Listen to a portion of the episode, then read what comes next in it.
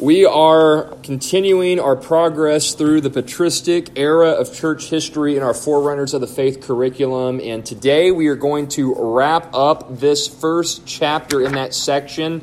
Um, the two main subjects that we're going to be looking at today are uh, the Didache, which we'll talk about that right off the bat after we open up with some scripture reading and pray. And last uh, subject we're going to discuss from this particular section of the patristic era, uh, ch- uh, section of Forerunners of the Faith, is Epistle to Diognetus or Letter to Diognetus. That'll probably be uh, the last half of the last few moments of our lesson this morning. So, looking forward to getting through the second century of church history and seeing what the Lord has in store for us as we continue our study of this curriculum.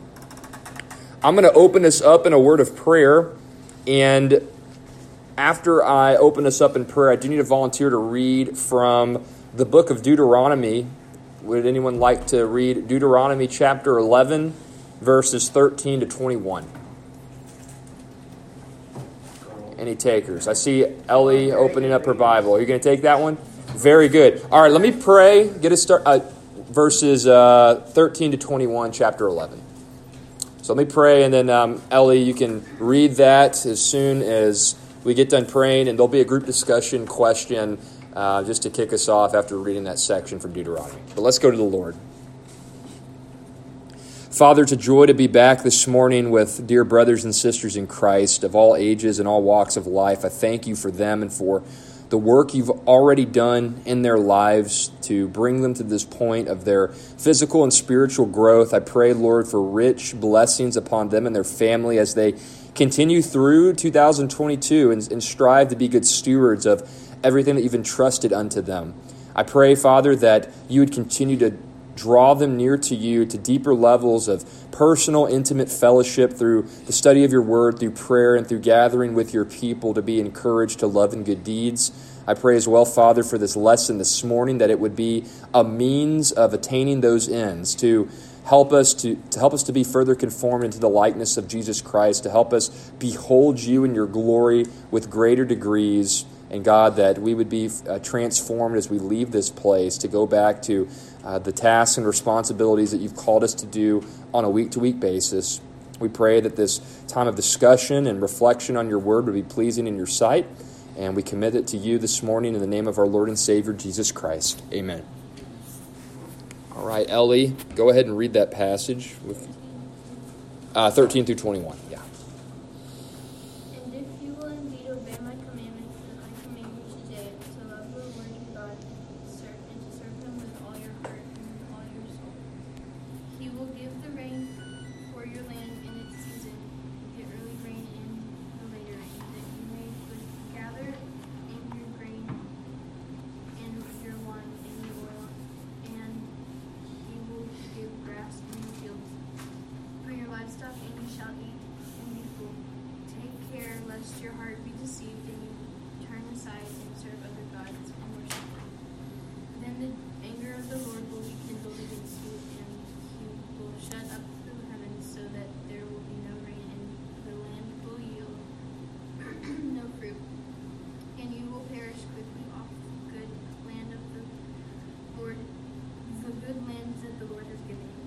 Quick, guys, the next few verses are going to be what our question is going to focus on, so really pay attention. Uh, these next few verses that Ellie's going to read.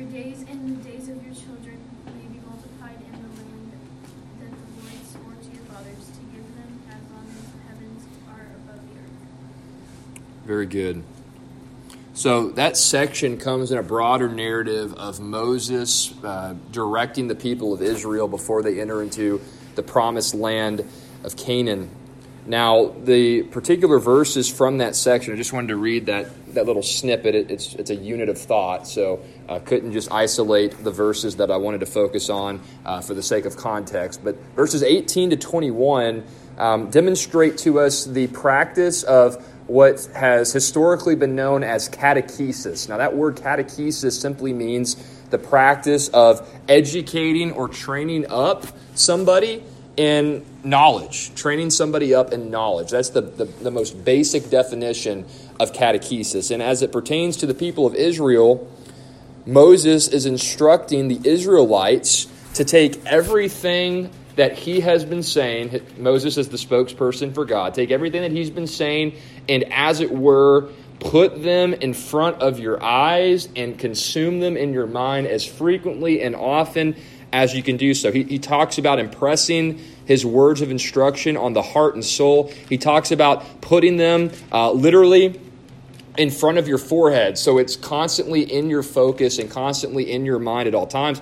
talks about taking these words and writing them down and putting them on the doorpost of, his, uh, of the people's homes um, all that to say this act of training up people in knowledge was very important to the nation of Israel, particularly training up people in the knowledge of God. And that's exactly what we're doing here this morning in Sunday school. Um, and of course, what we do on, on uh, our midweek ministries and during Sunday morning worship as well, as we are in the process of being trained up in knowledge about our faith knowledge about God, knowledge about uh, what He expects of us, knowledge about how we should live our lives, and so on. Um, but my question for you, just in light of, of giving you that brief overview and hopefully giving you some, some substance to chew on this morning, what value do you believe comes from being intentional in this act of catechesis or catechizing people, training people up in knowledge? What value comes from that, specifically in reference to our Christian faith? What do you think the value of catechesis, the value of educating believers. What value comes from that? And just something that you guys may be familiar with, just to kick off the discussion. What value comes in training up a new football player and how they should play the sport?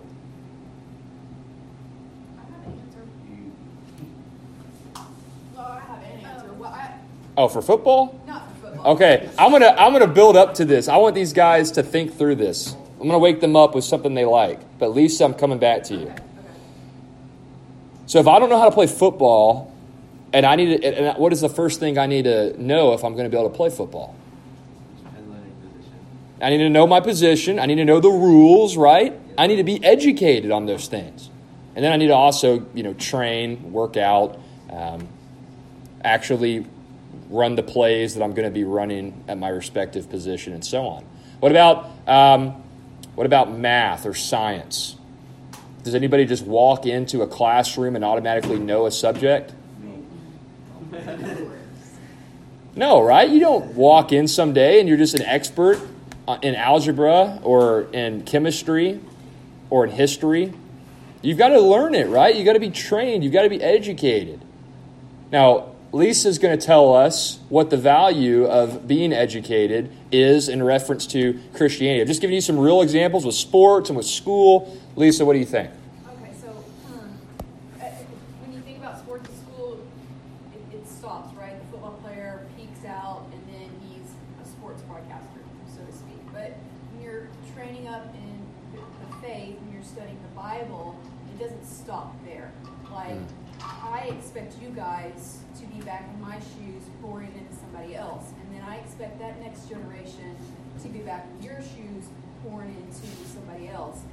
Just keeps going. But you have to be knowledgeable, I don't know, to study the word. Yeah. So that it's future. It's future planning, not the right here now. It's yeah. the long term goal that I won't see. It's well said. Um, you know, Christianity, our faith, it, it is a lifelong journey of education and then taking what we know and passing it on to the next generation so they can do the same. It's that 1 Timothy 2 2 principle when, when Paul tells Timothy, I want you to take what you've heard, and I want you to go and take that knowledge and pass it down to godly men who you're going to train up to be the next generation of leadership in the local church. And then they're going to go and take that knowledge and they're going to go and do the same. They're going to go find other godly people and they're going to educate them and train them up in that knowledge so they can take over. And it's just a continual domino effect. It's a, it's a long chain that continues on until Jesus Christ returns for his own. Um, and, that, and that's really what I want you guys to take away from this first um, topic that we're going to be discussing today. It's a manual of early Christian ethics called the Didache. So if you have your workbook, that first blank there under Roman numeral 5, you can fill it in as Christian ethics. This is in reference to the Didache, which was a late first or early, or early second century um, manual of Christian teaching, of, of Christian education, or of Christian catechesis, whatever term you want to use there. Um, the word didache, it literally means either the teaching or it can mean the doctrine. Uh, when, it, when it's used in the New Testament, that, that Greek term didache literally means doctrine. So when we're speaking of the didache, we're, we're trying to think of basic Christian teaching or basic Christian doctrine that the early church would have been committed to learning and applying to their lives and ultimately sharing with others so they could follow suit. Um, as Busenitz notes here, the didache is also known by a more complete title, and I, I can see why they would want to shorten it up a bit. The teaching of the Lord through the 12 apostles to the nations. So obviously the Didache works a little bit better uh, for a more succinct and, and short title. But the teaching of the Lord through the 12 apostles to the nations or to the world. The purpose of the Didache was to explain the way that believers are to live as followers of Jesus. It was not written by an apostle or under apostolic authorization and is therefore not part of our New Testament canon, but nonetheless, in church history, the Didache was recognized as a summary of apostolic teaching. So think of it this way, guys. A good way of looking at the Didache would be looking at something like a doctrinal statement, right? So the Didache, it's not part of the New Testament, was not written by an apostle, was not written under the direct supervision of an apostle, but the Didache is consistent with the teachings of the apostles. It's consistent with the teaching of Scripture. So we find value in the Didache we recognize that insofar as it's accurately reflecting the Word of God, it should be read, studied, and applied.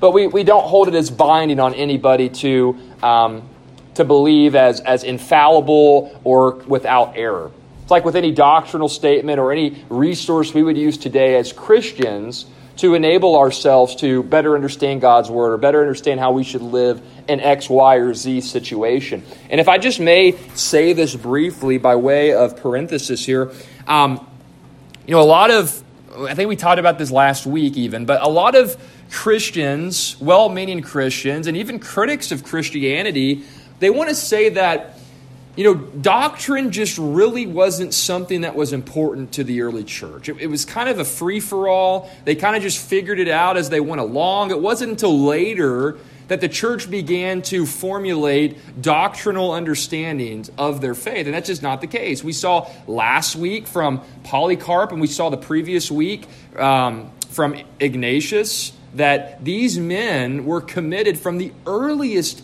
uh, from the earliest part after uh, Jesus went and, uh, resur- and was resurrected and ascended into heaven. These men were committed to sound doctrine. Clement of Rome, Ignatius of Antioch, Polycarp of Smyrna, um, and here the Didache, who we, we don't know who wrote it, but we do know it was utilized by the earliest Christians to be trained up in basic Bible knowledge, basic Christian doctrine. It's just clear that Christians from the very beginning have always sought to understand the things of God and articulate those truths in a way that they could commonly share, in a way they could commonly understand and talk about. So that's why we're having Sunday school classes, and that's why we do what we do in the middle of the week. That's why um, it's important for churches to have doctrinal statements and discipleship courses. It's simply so that, like the purpose of the Didache, we can take what the Bible teaches, put it into our own words, summarize it, and then help us to share it with others and apply its truths to our lives. We don't recognize any doctrinal statement as binding.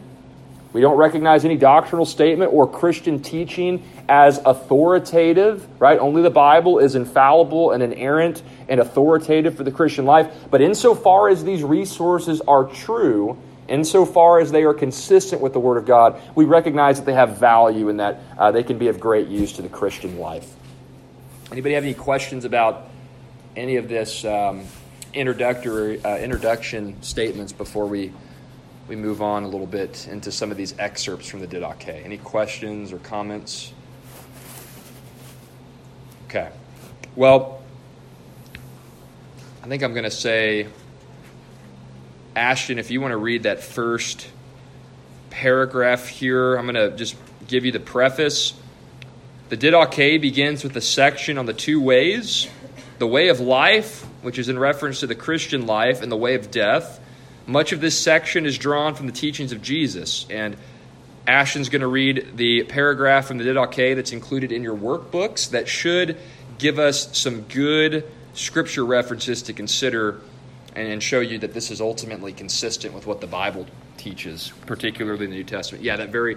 Uh, it, it, should be. Wait, does it start with these are? Excuse me, there are two ways. Does it start that way? Yeah, go ahead and read that. There are two ways: one of life and one of death, and there is a great difference between these two ways. Now, this is the way of life. First, you shall love God who made you. Second, you shall love your neighbor as yourself. But whatever you do, do not wish to happen to you. But whatever you do not wish to happen to you, do not do to another. Good.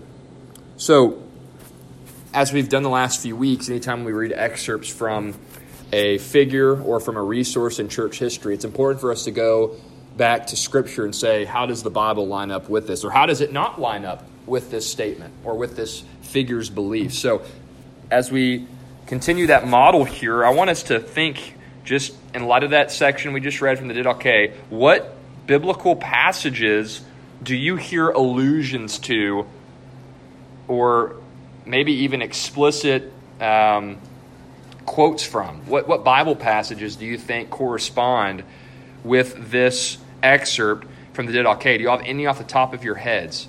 I, I wrote down three, and Michael? It's exactly right. Matthew 7 12, the golden rule. You know, the very last sentence there. Whatever you do not wish to happen to you, do not do to another. Inverse that, do unto others as you would have them do unto you, right? Very good, Michael. Sai, did you find one or think of one? I did, but I can't think of the actual passage. Okay, what Yeah. what what principle? Love your neighbor as yourself. Love your neighbor as yourself. Does anybody remember the context of we, of where we find that command? Who gave that command? First off, Jesus, right? It's in Matthew. So it- The Sermon on the It's in the Sermon on the It's a good. That's a, that's a good guess, and I, I think there's. I think that principle's clearly taught in the Sermon on the Mount. The- Uh, he's being challenged um, because they ask, "Well, what's the greatest commandment?" It's, it is in the context of, of being challenged by religious leaders. Matthew 22. teacher, teacher, what is the greatest commandment? Yep, said, that's it. These, I don't know what word for word. I just know I've recently read it. Yeah. These, love your Lord your God with all your heart. And the second would be to love your neighbor. That's right.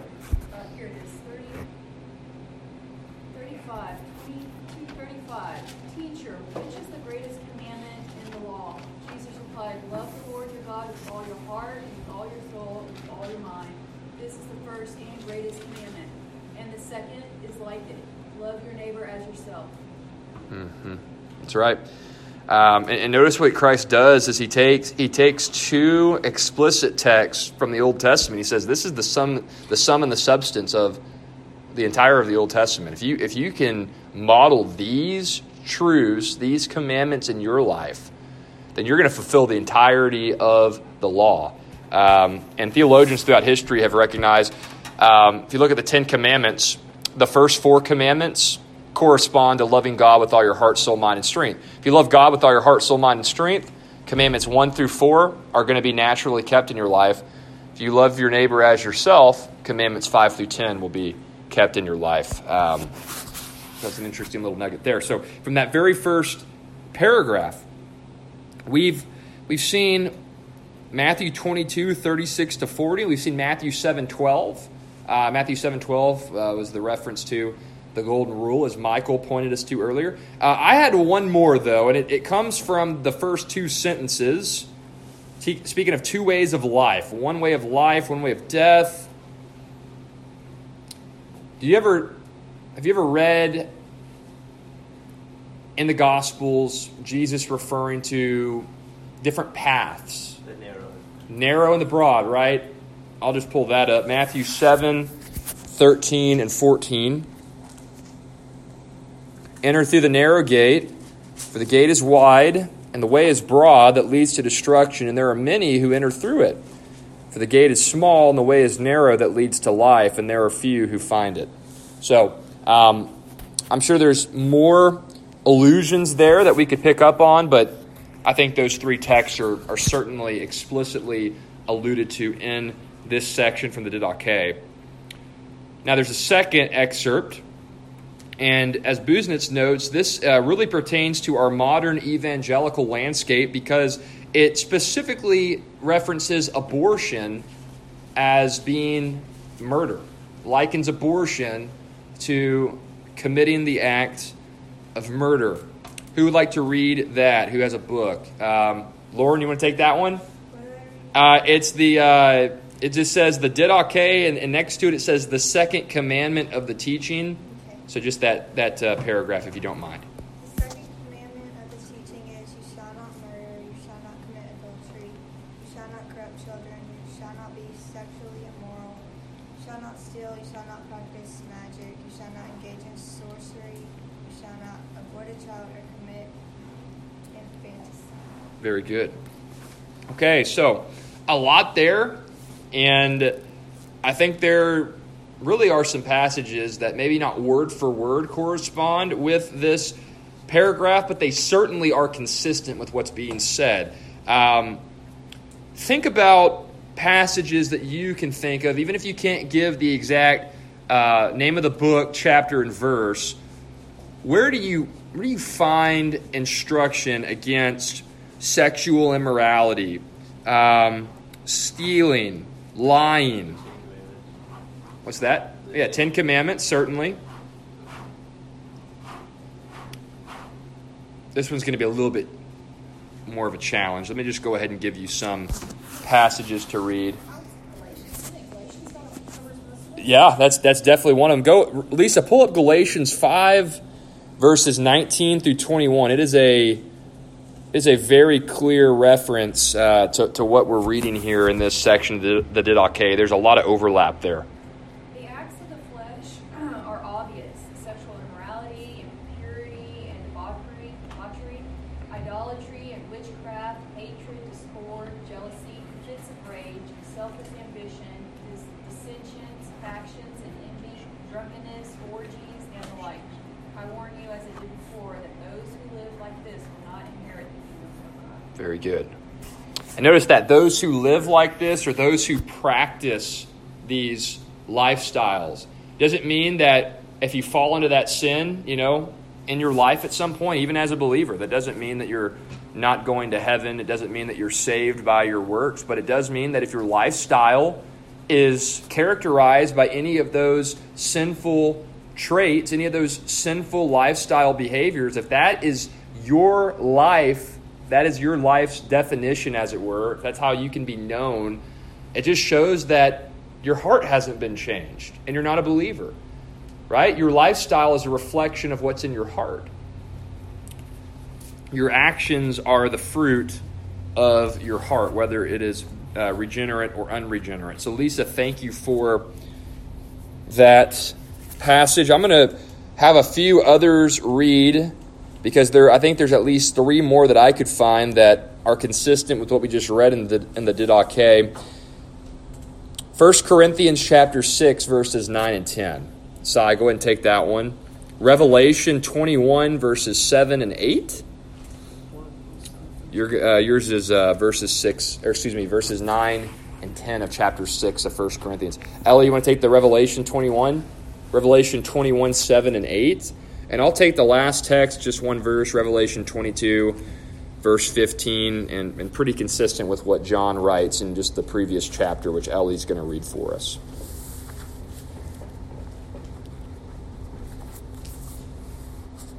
So, Sai, whenever you're ready, read that text for us, please. Or do you not know that the unrighteous will not inherit the kingdom of God? Do not be deceived, neither fornicators, nor idolaters, nor adulterers, nor effeminate, nor homosexuals, nor thieves, nor the covetous, nor the drunkards, nor the revelers, nor the swindlers will inherit the kingdom of God. All right. You see the overlap there with the Didache passage we read just a few moments ago? Pretty consistent, right? Ellie, take the Revelation passage. The one who conquers will have this this heritage, and I will be his God, and he will be my son. But as for the cowardly, the faithless, and this this detestable, as for he as for murderers, the sexual the sexually un- immoral, sorcerers, idolaters, and liars, their posi- their portion will be in the lake that burns with fi- fire and sulfur, which is the second death. Very good. And I'll read that last verse that I mentioned. It's consistent with what Ellie just said.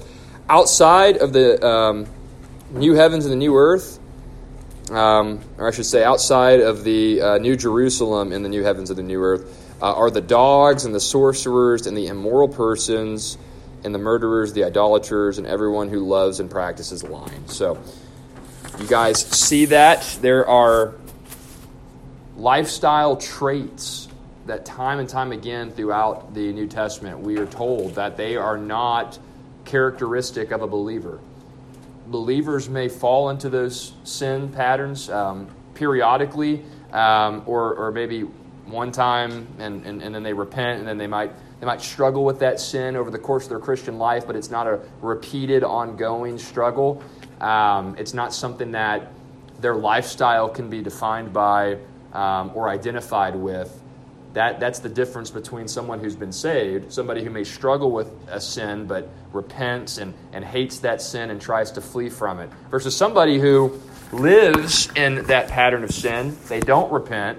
They have no desire to break loose from it because they enjoy it, because they uh, don't want to live under the authority of God. They want to live to satisfy their own lusts and their own sinful desires. Um, very important for us as we think about our own lifestyle. It's very important for us to ensure that we're putting to death the deeds of the flesh and that we are striving to bear the fruit of the Spirit um, as the Holy Spirit enables us to do so. But with that in mind, continuing here in my teacher's guide, it, it, stated from Dr. Busenitz that um, in addition to ethical matters, the Didache also gives us instruction for church practice, addressing topics anywhere from baptism to how the Lord's Supper should be celebrated and uh, how to handle uh, church leadership. How do we interact with leaders in the local church? A lot of good topics in the Didache. I'm pretty sure you can access it online. So if you're ever wanting to read through it from start to finish, it should be available online. You can look at that free of charge. If I'm not mistaken, you might have to buy it. It's probably cheap on Amazon if it's not absolutely free online. But nevertheless, uh, there's a discussion question here.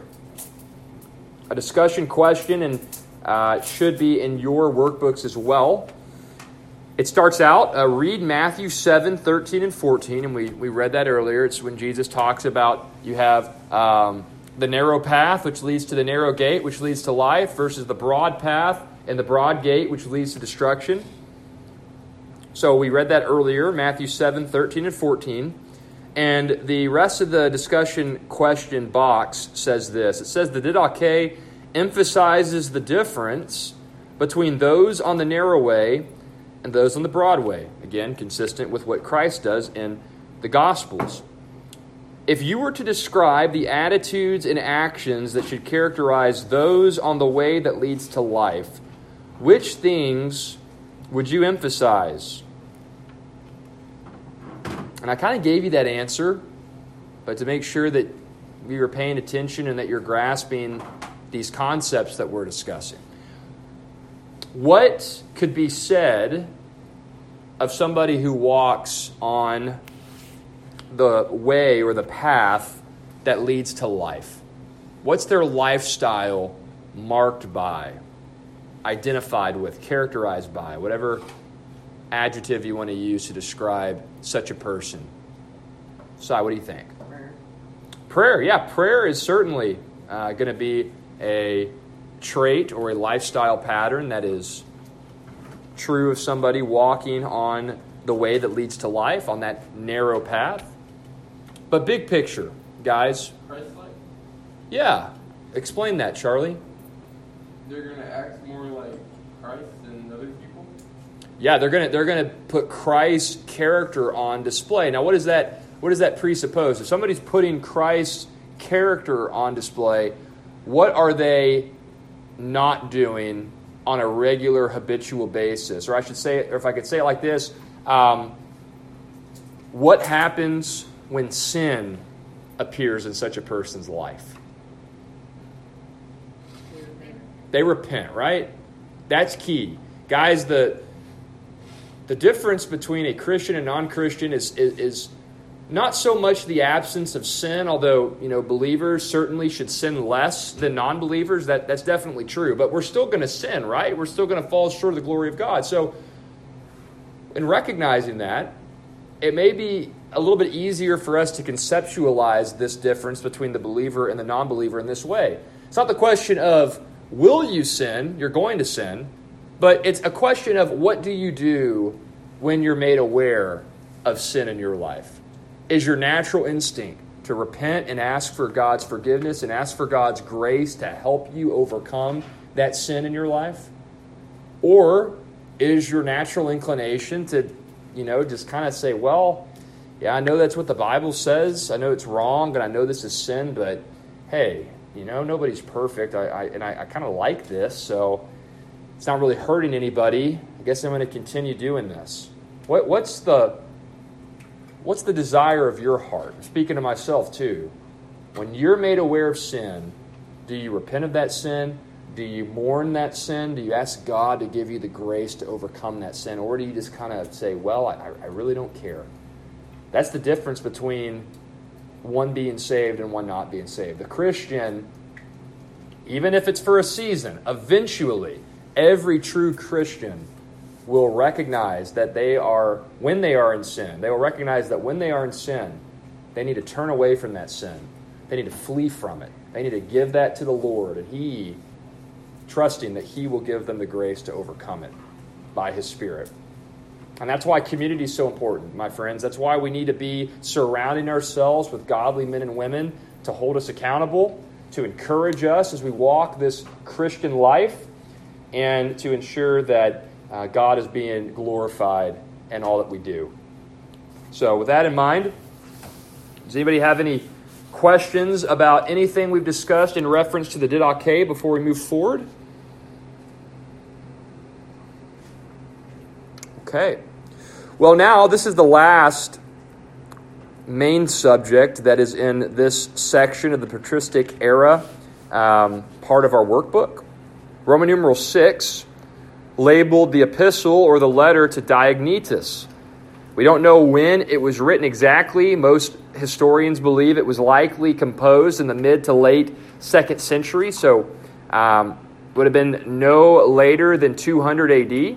So, again, this is all within the first 100 years after the death of the apostles. Busenitz, in our teacher's guide, notes that this is one of the most famous patristic documents that we've ever discovered. It was a letter written by an anonymous author who simply identifies himself as Mathetes, which is the Greek word for disciple. The letter, the epistle to Diognetus, is addressed to someone. Who do you think it was addressed to?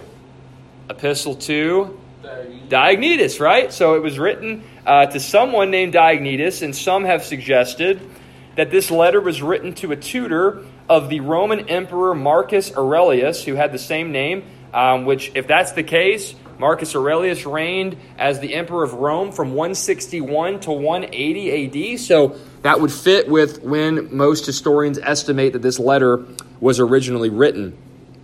But we can't be sure about that connection. And if you have your workbook, there's two blanks in this next um, section here that I want to give you. Busenitz notes that the Epistle to Diognetus provides a beautiful presentation of the good news of salvation through Jesus Christ. Writing to a non believer, the author explains that in Christ, sinners can find both the forgiveness for sin and eternal life. Those are your two blanks. First blank is forgiveness for sin, and the second blank is eternal life. Now, Ellie, I saved the big section for you. Wait, have you read? I feel like you've already read. No, you read scripture earlier. Yeah, so you get to read this large paragraph. See, guys, that's what happens when you bring your book to class. You have to read. So uh, I think that's probably why you guys like to leave your books at home. Um, at least that's what I'm going to tell myself. Anyways, um, Ellie, read that extended section from the Epistle to Diognetus. And, and guys, let me just say this. This paragraph, if you're going to pay attention to anything we read from church history in this patristic age section of our book, zero in on this section. It's rich, so rich with truths about the glory of the gospel. Ellie, take it away. But when our wickedness had re- our wickedness had reached its height, and it had been early, clearly shown that its reward, punishment, and death was impending over us, and when the time had come, which God had before appointed for manifesting His own kindness and power, how the one of love, through exceeding regard for men, did not regard us with hatred, nor thrust us away, but nor nor remember our iniquity against us, but showed us great long suffering and bore with us. He himself took on him the burden of our iniquity. He gave us his own Son as a ransom for us, the Holy One for transgression, the blameless one for the wicked, the righteous one for the unrighteous, and the incorruptible one for the corruptible, the immortal one for the for them that are mortal. For what other thing was capable of, our, of covering our sins than his righteousness?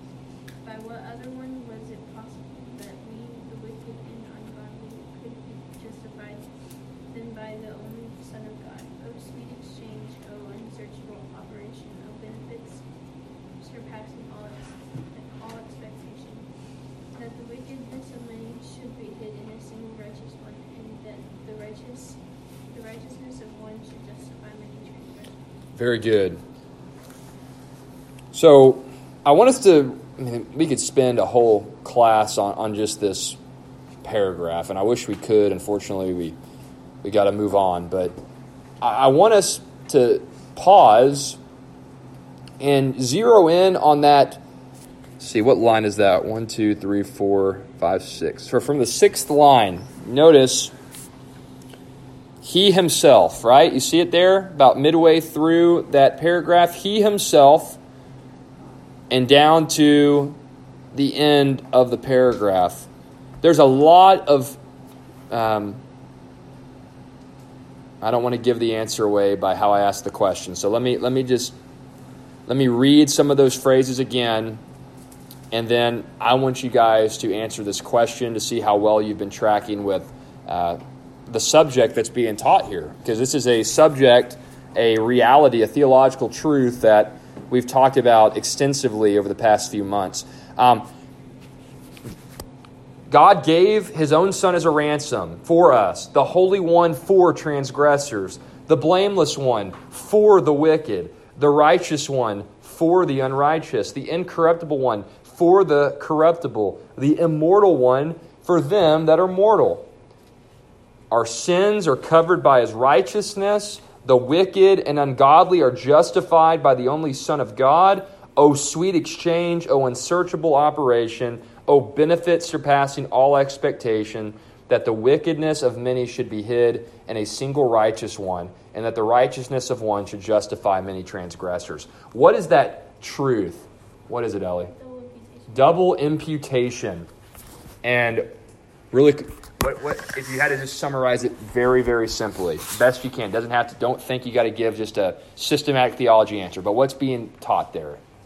Um, when Christ died on the cross, he took our sin and put it on him. Yeah. He took his righteousness Yep. So, so our sin was imputed, credited to Christ, and his righteousness is credited or given to us. And, and, and how does that exchange take place? What's the means? What. Yeah, well, okay, that's, um, that is the uh, grounds of our justification. But how does it, how does it actually, how does Christ's righteousness get to me? We ask for forgiveness. Right? And what, and what do we do when we ask for forgiveness? What are we, exer- what are we exercising? Faith. Faith. Faith is faith is the instrument or the means whereby Christ's righteousness is imputed to the believer and the believer's unrighteousness is imputed to Christ. God's grace is the grounds, it's the source, right? But faith is that is that channel or that means, that instrument of Christ's righteousness coming to me, the believer, and my unrighteous going to Jesus at the cross. Very good, Ellie. Very proud of you. Um, double imputation, and and this is different. Just just so you guys can see why this matters so much. Protestants teach that we are declared righteous before God, not by our own righteousness, but by the righteousness of Jesus Christ. It's an alien righteousness, a foreign righteousness, a righteousness that exists outside of us, but's granted to us as a free gift received by faith. Roman Catholics, on the other hand, this is why the Reformation matters. Roman Catholics teach that man is justified through infusion. So Protestants believe justification is by imputation, double imputation. Roman Catholics believe it's by infusion. That is, that God's grace must be infused into the sinful soul so that that sinful soul can be purified of the residue of sin. How does infusion take place? It takes place through the sacraments baptism, confession, the Mass, and so on. So, very different understandings of justification when you compare Roman Catholicism with Protestantism. For the Roman Catholic, you're only as justified, you're only as righteous as you are holy, as you are sanctified. So, I'm only as right before God, according to Rome, as that grace of God that's been infused into my soul has taken away that residue of my fallen nature. Protestants, on the other hand, believe no, I am absolutely righteous in the sight of God at the moment I come to faith because the perfect righteousness of Jesus Christ has been given to me as a free gift, and my unrighteousness was paid for in full at the cross. This is the heart of Protestantism, it's the heart of the gospel. Very important stuff here. Now, what text? So, we've talked a lot about doctrine, right? And, and doctrine is great, it's important, but it's only as great as it is biblical, right? It's got to we got to make sure that our doctrine is rooted and grounded in the Word of God, not just in in faithful men uh, or church history. Let's go to the Scripture and see how this reality is taught. Four texts. There's many others, but four texts that clearly teach the theological truth that we just saw here in the Epistle to Diognetus. Uh, that theological concept called double imputation. Romans 5, 18, and 19. Sai, you want to read that one? Thank you, buddy. 2 Corinthians 5.21. Who wants to take that? Wit. Thanks, bud. Philippians 3, verses 8 and 9. Who'd like to take that one? Jacob? And 1 Peter 3.18. Lily, thank you so much. So, guys, again, when we read these texts, you're going to notice something. And this is important, too. It's very important for you guys to keep in mind. The word double imputation is nowhere in any of these passages. Does that mean that double imputation is not true then? The word Trinity is not in the Bible, but does that mean that the Trinity is not real? That God's not three persons who eternally exist as one God? Of course not, right? We're looking to see if the concept is taught in the Bible, and this terminology, these theological categories, help us better explain and make sense of what the Bible teaches. So, just because a word or a phrase isn't used in the Bible doesn't mean that it's not true, and it certainly doesn't mean that we shouldn't use those terms to explain what the Bible teaches. Sai, whenever you're ready, take us away in Romans 5 18 and 19. So then, as through one's transgression, transgression, there resulted condemnation to all men. Even, oh, sorry, even so, through the act of righteousness, there resulted justification to life for all men.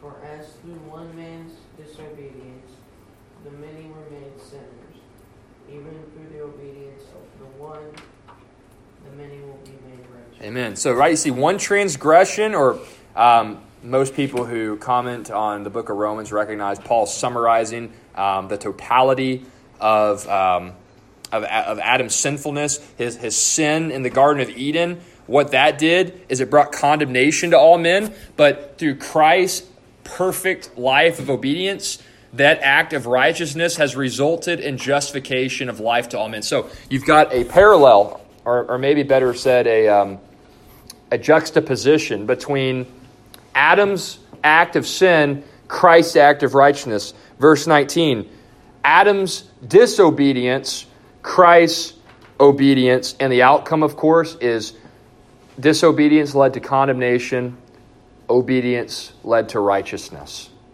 Right?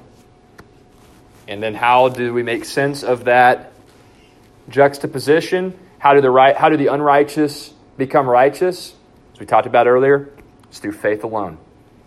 Faith alone. My unrighteousness goes to Jesus, his righteousness comes to me. 2 Corinthians 5:21. This might be the most clear other than 1 Peter 3:18. Very clear text for double imputation. Made him who knew no sin to be sin on our behalf, so that we might become the righteousness of God in him. I mean that that is clear as day. The sinless one, Jesus Christ, was made sin on our behalf. He took on our sin at the cross so that why? Well, here's why he did it. So that we, the unrighteous, might become the righteousness of God in him. Double imputation, great exchange. It's all there in the text. Philippians 3 8 and 9. Yeah, doubtless, and I count all things but loss for the excellency of the knowledge of Christ Jesus, my Lord, for whom I have suffered the loss of all things, and do count them but done that I may win Christ and be found in Him, not having mine own righteousness, which is of the law, but that which is through the faith of Christ, the righteousness which is of God by faith. Look at that. Not having a righteousness of my own derived from the law, that is, derived from keeping the law. I'm not made righteous by that, Paul says. He says, I'm made righteous through faith in Christ, and that righteousness comes from God. It doesn't come from me, it comes from God. And how does it come from God? What's the instrument? Last clause of verse 9 faith. And lastly, Lily, take 1 Peter 3.18. 318. Yes, ma'am.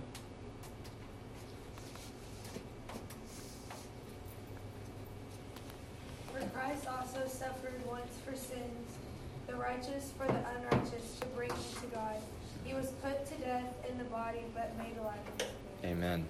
The just for the unjust. Um, and why? Why did there have to be this exchange, this substitutionary death, so that Jesus might bring us, sinners, to God? And notice this. I don't have time to belabor it. Y'all have heard me say this many times before, but Jesus died once for all. There is no more sacrifices necessary. There is one final declarative sacrifice that Jesus made, and it was perfectly sufficient to save every person who had ever placed their faith in him. Jesus is a perfect Savior. Well, Busenitz, in drawing this section to a conclusion, notes that the author of the Epistle to Diognetus contrasts the sinner's total inability with the all sufficient sacrifice and perfect righteousness of Christ. Through faith in Him, believers are both forgiven and justified. They are pardoned for sin because Jesus paid their penalty on the cross, and they are declared righteous by God because they have been clothed in the spotless righteousness of their Savior. Christians today should be encouraged to see a clear articulation of the gospel message from the early centuries of church history. So, my friends, double imputation is not a product of the Protestant Reformation. It's right here as early as 150 to 200 AD. Uh, and as if you trace this truth throughout church history, you'll find that many godly men and women confessed the same truths that we confess from the Word of God, going all the way back to the time of the apostles. Very encouraging stuff. Well, final thoughts. Um, I think it's included in your workbook. I'm just going to read the final thoughts that Busenitz notes here and then um, open up the floor for a concluding discussion question. Busenitz, concluding this section of the patristic age portion and forerunners of the faith, says this. He says, After surveying a number of the apostolic fathers, we can be encouraged to see that there were faithful men who lived after the apostles, 2 Timothy 2 2. Though neither inerrant nor authoritative, their writings demonstrate an earnest commitment both to preserve and practice the teaching of the apostles. They sought to live according to the Word of God. They also sought to preserve the truth of the gospel. In the writings of Clement and Polycarp, and also in the epistle to Diognetus, we find clear articulations of the truth that salvation is by grace through faith in Christ. It is not received on the basis of works. Finally, their faithfulness was demonstrated even to the point of death. Clement, Ignatius, and Polycarp, Polycarp are all martyrs of Jesus Christ. They died as witnesses of Christ. Their courage and the conviction that fueled it stands as a compelling reminder for believers today to emulate their example of faithful fortitude. So, having said that by way of conclusion, as Busenitz just wrapped everything up for us, let's open up the floor for a brief discussion before we close our time together this morning. On a personal level, what stood out to you about the apostolic uh, fathers? What stood out to you about the apostolic fathers? Let's start there. There's, it's a two part question. Um, we'll get to the second part of that question momentarily. But what stood out to you about the apostolic fathers?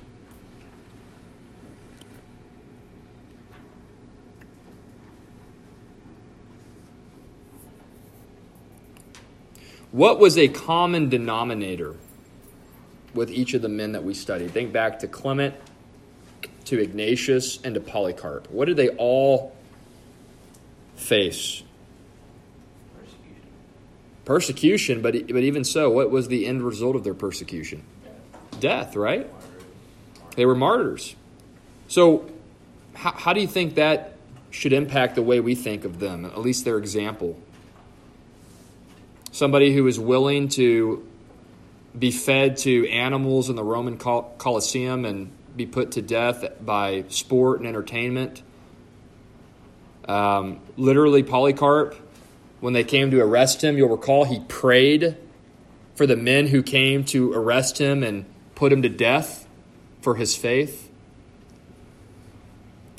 What stands out about that?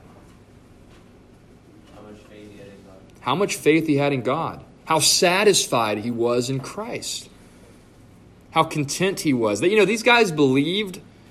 We go back to this verse often, but Philippians 1:21, to live as Christ, to die as gain. You know, I think these men truly believe that.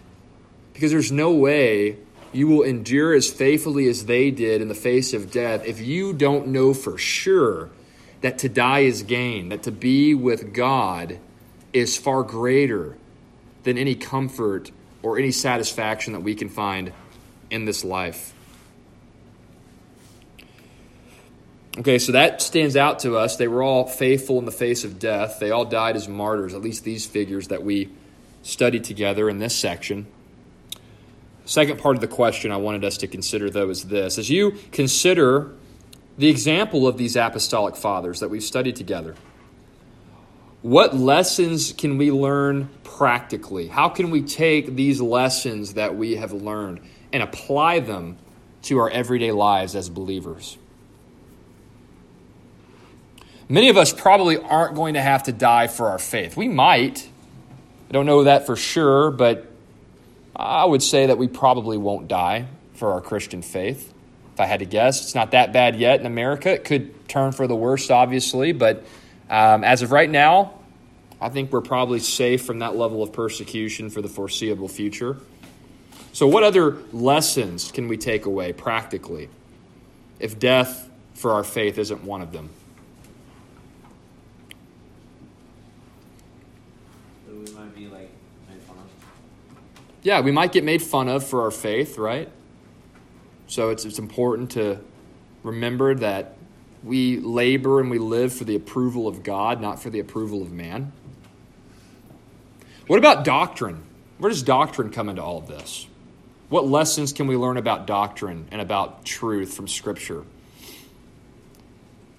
Did these people not care really about what the Bible taught? They just kind of thought, well, if we just love Jesus, that's, that's okay, that's good enough. It doesn't really matter what we believe or teach. What do you guys think? No, not at all, right? They, they, they, these guys, let me tell you this you're not going to die for your faith if you don't know who it is that you're willing to die for and what it is you're willing to die to believe in. These men and women knew without a shadow of a doubt who God was. They knew his character, they knew his gospel, they knew the basic truths of how they were expected to live as believers. Again, just within a hundred years after the apostles had died. So I think a, a good takeaway for us is to recognize the importance of committing ourselves to sound doctrine, committing us, uh, committing ourselves to knowing God's word, sharing it with others. Right? Those are all important lessons that we can take away from the apostolic fathers.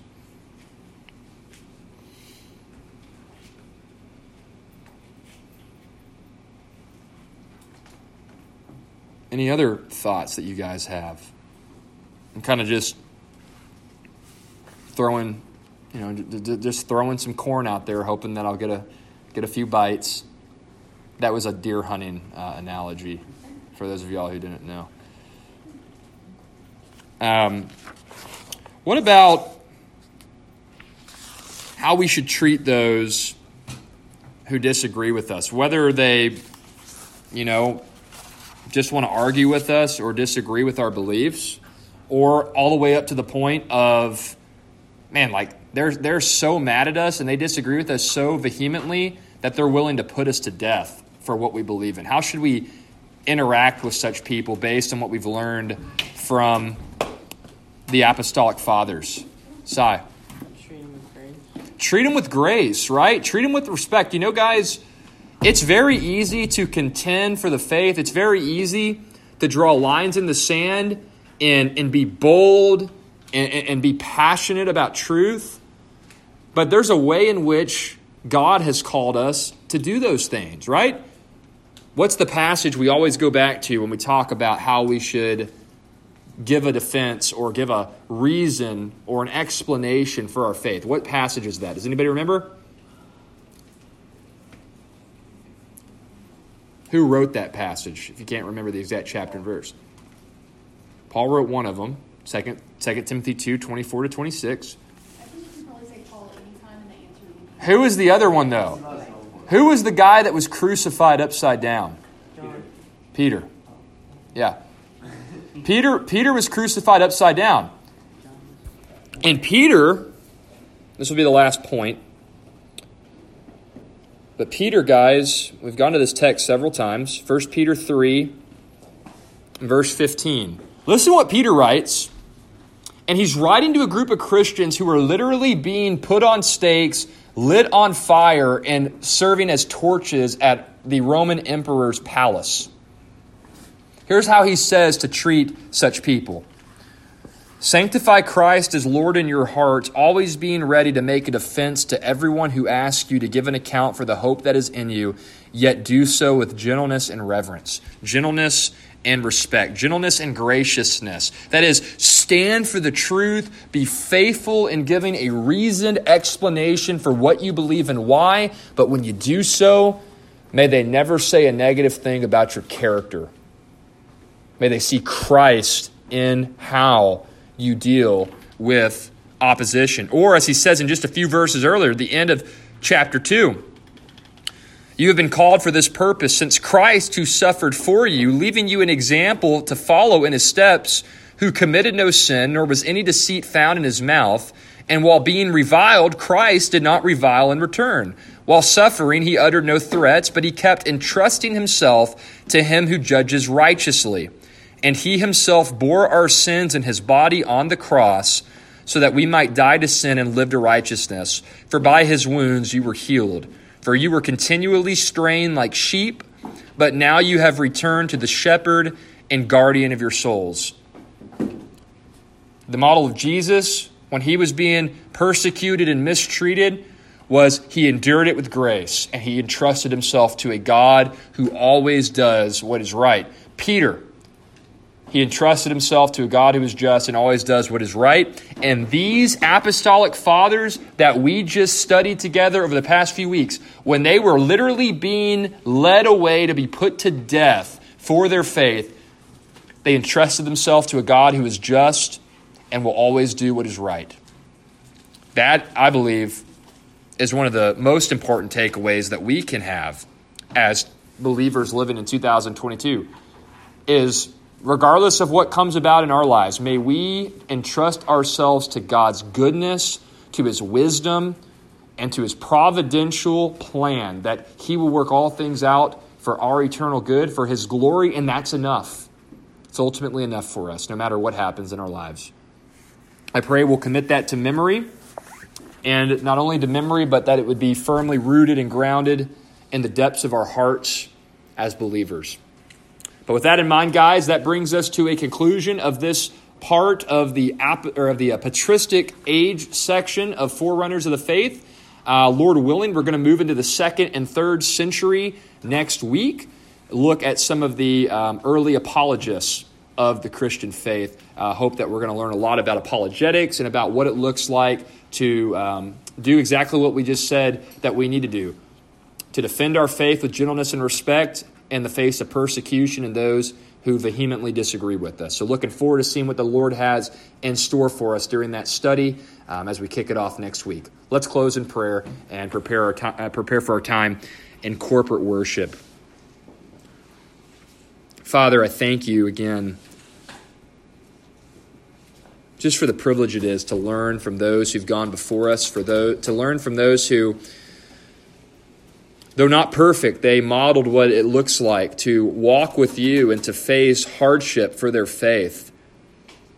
And although we may never have to die for our faith, Father, I pray that we would live in a way that is faithful to your word, it's faithful to our witness for your glory and so that others who see our lives and through and, and, and as they they hear what we believe lord that they would come to saving faith as a result that we god would be part of the means you use to draw them to yourself. God help us to be diligent to put you on display in every aspect of our lives. May we never forget that we are ambassadors for your kingdom. May we view that as the highest privilege that we have, as those who've been created in your image and those whom you have redeemed out of the slave market of sin.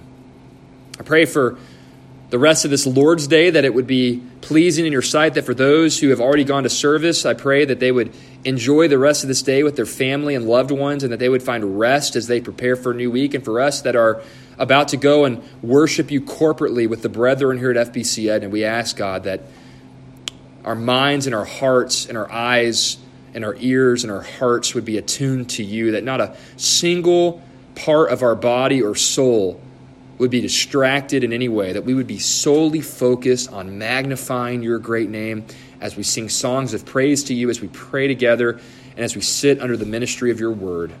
We pray you would move in power in our midst, and that we, as we leave this place, would have wind in our sails to be faithful in whatever you call us to this week.